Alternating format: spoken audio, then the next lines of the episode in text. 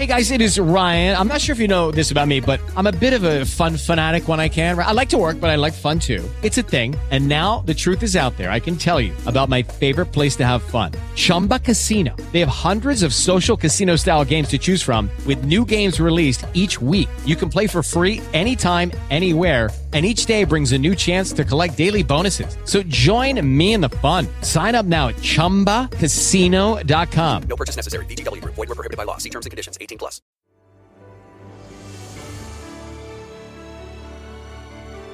You're listening to Unlocking Vulnerability, a podcast produced by Helen Pettifer, helping you better understand consumer vulnerability. Hello, I'm Helen Pettifer, and welcome to Unlocking Vulnerability. In this episode, I'm delighted to welcome my special guest, Sally Pierce. Sally has worked in the insurance industry for over 40 years, first as an underwriter, often managing frontline customer service teams. In 2000, she joined the newly formed Financial Ombudsman Service, providing direction and technical guidance for new work streams as its jurisdiction broadened and its workforce grew. Sally left the FOS in 2006 and set up and managed a number of regulatory complaint teams. For a time, she worked with Lloyds of London, helping to set up their standards review framework and self-assessment process. In 2014, Sally set up her own business, Conduct Matters Limited. She has worked with a number of firms, including Lloyds, managing agents, designing frameworks and developing culture to ensure compliance with FCA and Lloyds conduct risk and customer requirements. This work includes working with boards and reviewing risks, roles, responsibilities, and the effectiveness of board and committee structures. Sally also creates and delivers conduct risk training, including board training and e-learning. Wow, there's a lot of information there, Sally. You've obviously been a very busy person. It's wonderful to have you as a guest on my podcast. It's great to be here, Helen. It's really nice. Always nice to talk to you about the issue of vulnerability and conduct issues in our market. So yeah, great to see you. Wonderful, thank you. So do you want to start by giving a brief introduction to yourself? Well, you said quite a lot of it, haven't you, Helen? I have, really.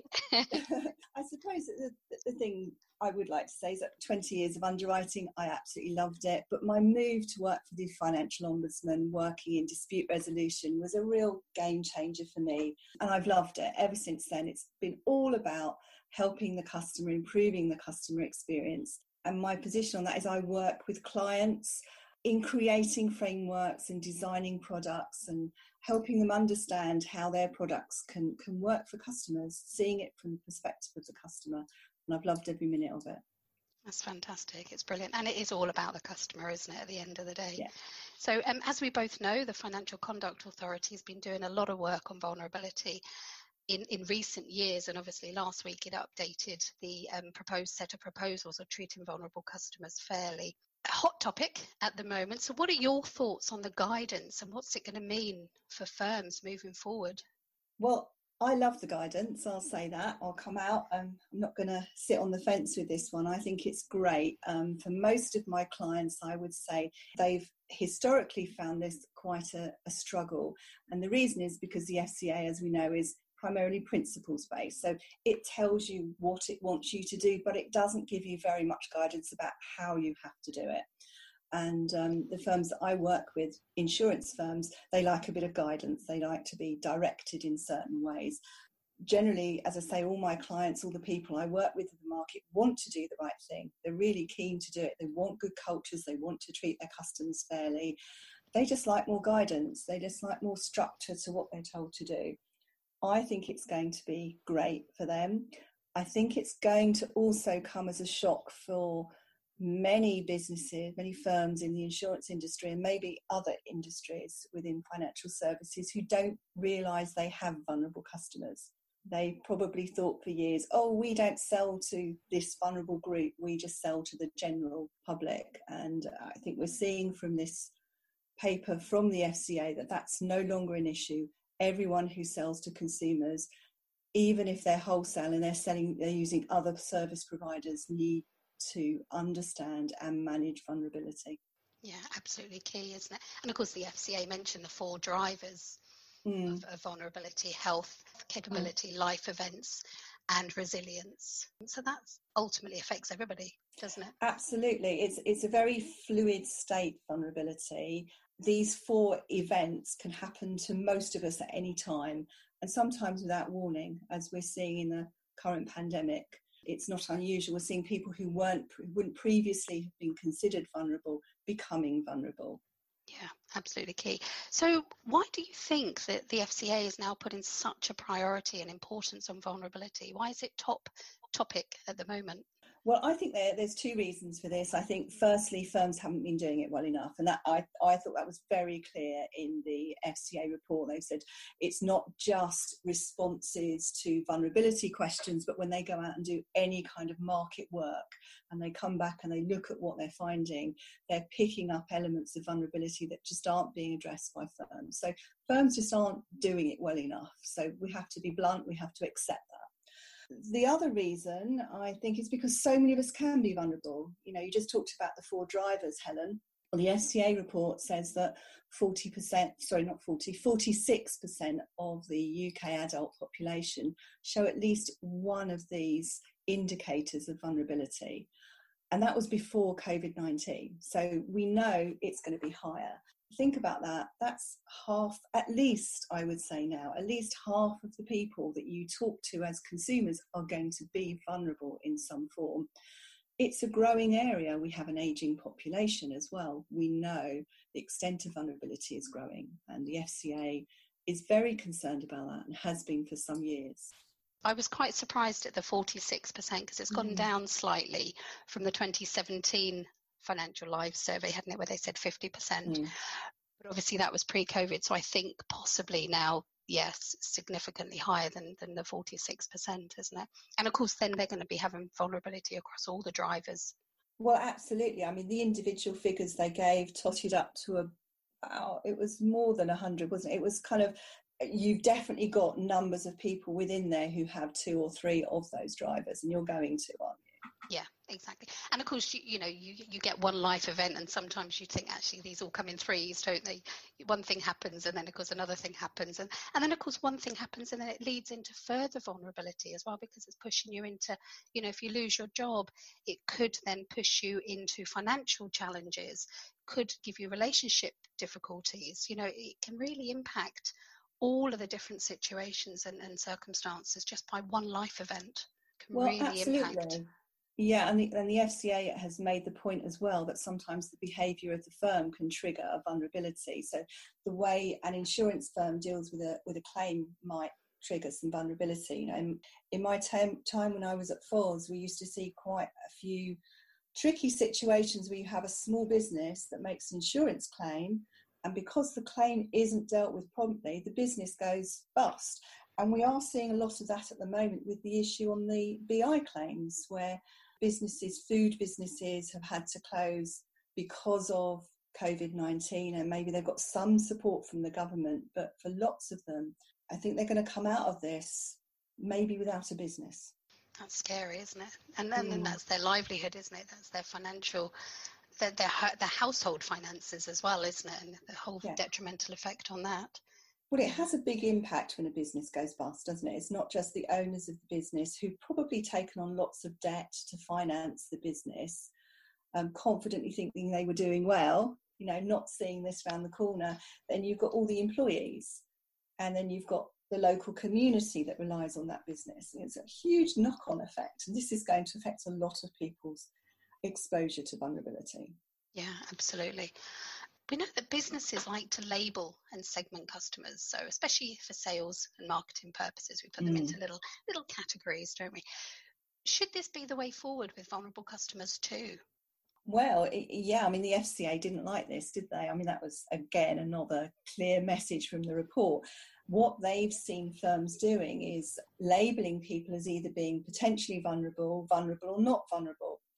Effectively, it's an on-off switch, and I see this with a lot of, I'd say, clients, but when they become clients, this doesn't happen, I can assure you.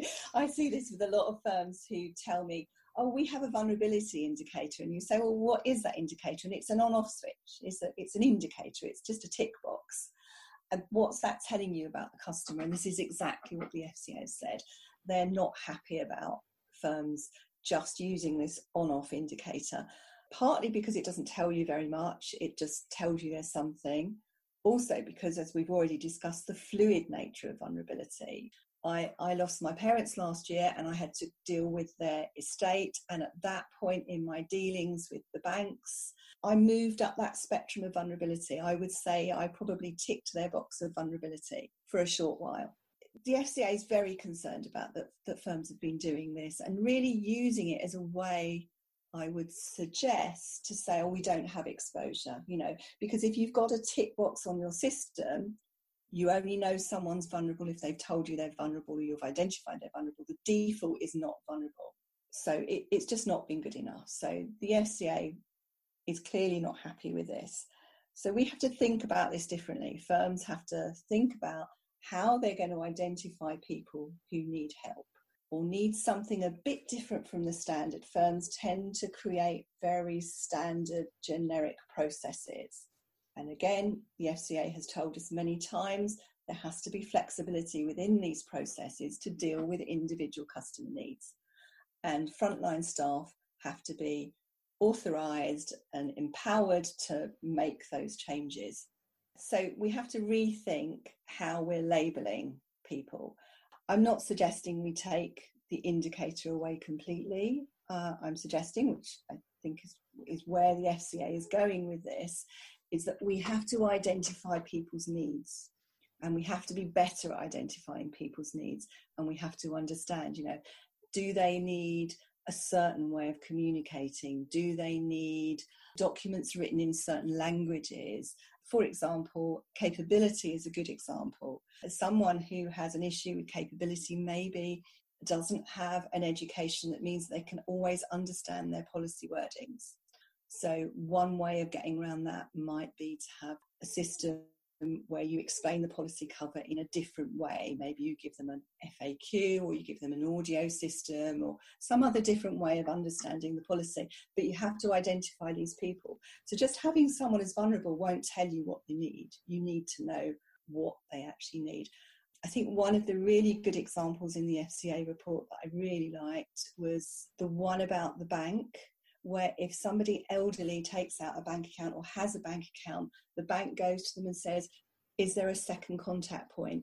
So that if you go into hospital, if you become ill, we can talk to someone and we know that's someone that you've authorised and they can deal with you, that for you. Now, I thought that was a brilliant idea and I'd love to see insurers do that.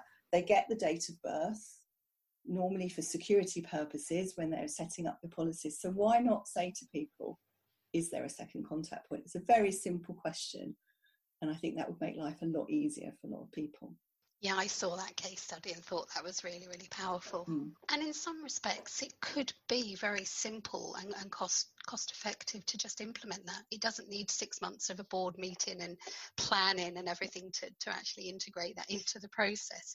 It's just asking a question, isn't it? I suppose the most complex area of it is going to be in terms of protecting the vulnerable from making sure that the authority is going to the right person. So I would say that they would probably have to be quite limited in how the authority worked. It wouldn't be like a power of attorney, would it? So I think there'd have to be some rules around it, and how you record it is crucial, because the other issue that did get raised in the report is the issue of data security as well.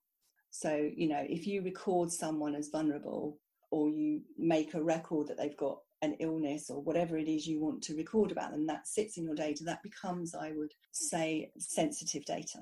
I think they have to be really careful about what's recorded.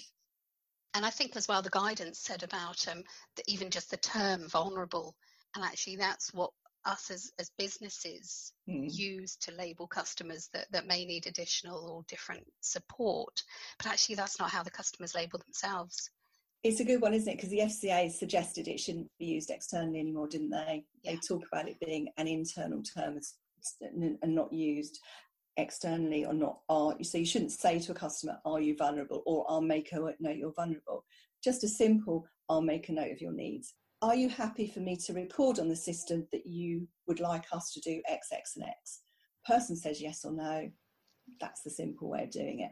So, yeah, there will need to be some work on about how this information is recorded and what's done with it and how it's shared. Because, of course, another customer frustration you see is when they speak to one person and then they speak to someone in a different team and they didn't see that information. So you have to go through it all again, repeat the whole situation.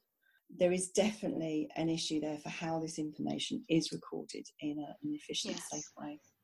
And of course you get that with different departments as well, isn't it? That maybe a customer's rung up, they've told the contact centre staff that there's a change of situation, or maybe somebody's passed away, and then it doesn't get to another department, and then a letter goes out and it hasn't taken any notice of what those changes were. Maybe they've sent out a letter addressed to the person who has passed away, and you see that so often, don't you? I was going to say, that's a story you see that quite a lot, don't you, when someone sends a letter to a deceased person, and that's really upsetting. Firms need to be better at sharing this information internally.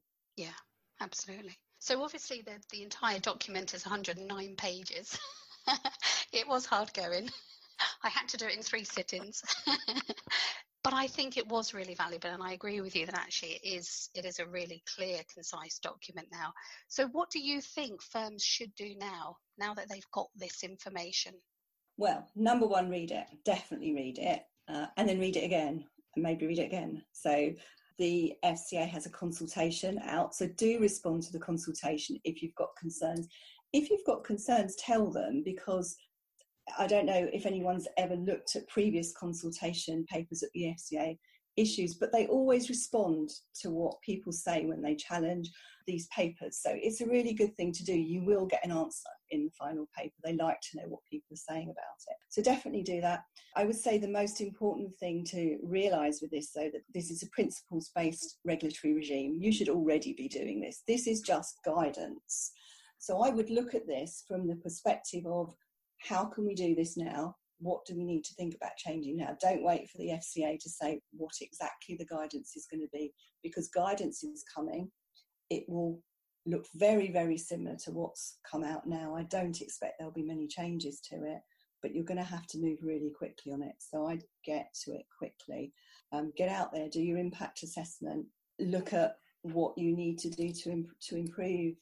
Look at some of the examples. There's some really, really good examples. We talked about the bank one. I like the training ones as well. So, for example, the dementia training, where people go on dementia awareness courses, and it's a culture thing as well. If you've got people in the workplace who've done that kind of training, they have a better understanding of what's going on in the world around them. They can better speak to people. They can better understand people. Frontline training is really key, but it doesn't have to be just the formal training. It can be about the broader issues as well. So that's really important. Obviously, from my point of view, I do lots of work with clients on designing products and designing services, so I'm expecting lots of calls for help on whether they need to look at their design processes again to make sure that they are identifying the needs of the customers. Again, in my experience, lots of firms don't reach out to their customers as often as they should to get that identification, whether it's a focus. I mean, I love focus groups. I think they're a really good way of getting a group of people in a room and saying, what can help you with our product? You know, how can our product work for you? What kind of service do you want? And I guarantee you, if you get a group of anyone in a room and ask them if they like telephone lines, which has press 1 for this and 2 for that and 3 for that, that 90% of them will tell you no, but still have the focus group. Yeah, definitely. And it was interesting that you said about the word culture, because I think that was one of the key words that was sort of almost part of the vein of the whole document and the whole guidance is actually, it's just embedding that culture, isn't it? And then what they're wanting is that this isn't going to be a tick box exercise. It's not just about, okay, read the paper, put it in place, do what it says, tick the box, and then forget about it. What they're wanting is that it's just embedding it into the culture, that it just becomes second nature, that actually people just don't think about it. It just happens. I agree completely. It's about making these things second nature. And I think one of the things that you and I talk about a lot is active listening skills, don't we?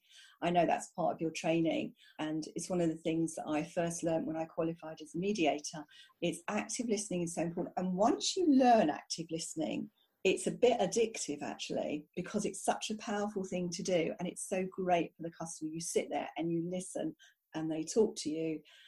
It's that kind of thing, it's those kind of skills that you want frontline, but it's also an understanding from the top, from the senior managers, from the directors, from your board members, understand the value of treating these vulnerable customers so well, treating all customers well, but to understand the value of understanding vulnerability. It's not just about what the regulator tells us to do. We know at least half of the population has a vulnerability element. It's on that spectrum of risk. Well, we're all on the spectrum of risk, but at least half of them are pushing towards the riskier end of it. It makes commercial sense. If you don't give your vulnerable customers the service they need, and you don't sell them a product they understand, it creates more work. They end up buying products they don't understand, that don't satisfy their needs. They end up hassling you. You get phone calls, you get letters, you get complaints. Just get it right first time. It will just affect the bottom line as well. And businesses Absolutely. Will grow, the whole reputation. There are so many more benefits. Mm. Yeah. So, I mean, that brought all my questions to a close really for today. But, I mean, are there any final thoughts that you'd like to share? I believe in this sphere of work, and I believe for all the work that I do, that it's about people wanting to work in an industry where the right thing is done. It's about wanting to work somewhere where there is kindness around you, where you treat other people how you want to be treated, and you are therefore treated like that. I think this is a huge part of it. We all need to be a bit kinder. We all need to think about what other people want, what other people need. Wouldn't the world be a wonderful place? That's wonderful. Yeah, perfect, Sally. And that fits in nicely with one of my emails that I sent out today, is actually we have the opportunity to just make a difference, help people and make a difference in their lives. So, yeah, Absolutely. Kindness goes a long way. Absolutely. Yeah. Why wouldn't we want to? Exactly. Yes. Well, thank you so much. That's some fantastic points that you've shared there today. So thank you so much for being my guest today. Well, thank you for inviting me, Helen. As ever, I've loved our chat. Brilliant. Fantastic. Thank you. And if you haven't had a chance to read the 109-page Financial Conduct Authority's guidance on treating vulnerable customers fairly, you can find it on their website. And I will put a link into the episode details as well. Please do get in touch with either Sally or myself if you want to have a proper conversation about how you can put this into practice within your organisation. And you can email me at info@helenpettifer.com, and Sally's details are in the episode description. Thank you for listening to this episode of Unlocking Vulnerability. Please take care of yourself, stay safe and well. And remember to subscribe to my podcast and leave a review. You can also follow me on Twitter at @hpetifertrain. And I look forward to you joining me on my next episode.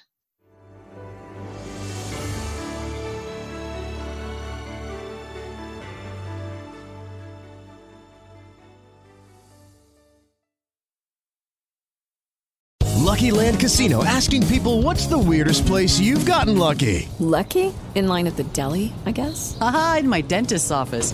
More than once, actually. Do I have to say? Yes, you do. In the car, before my kids' PTA meeting. Really? Yes. Excuse me, what's the weirdest place you've gotten lucky? I never win and tell. Well, there you have it. You can get lucky anywhere, playing at LuckyLandSlots.com. Play for free right now. Are you feeling lucky? No purchase necessary. Void where prohibited by law. 18+. Terms and conditions apply. See website for details.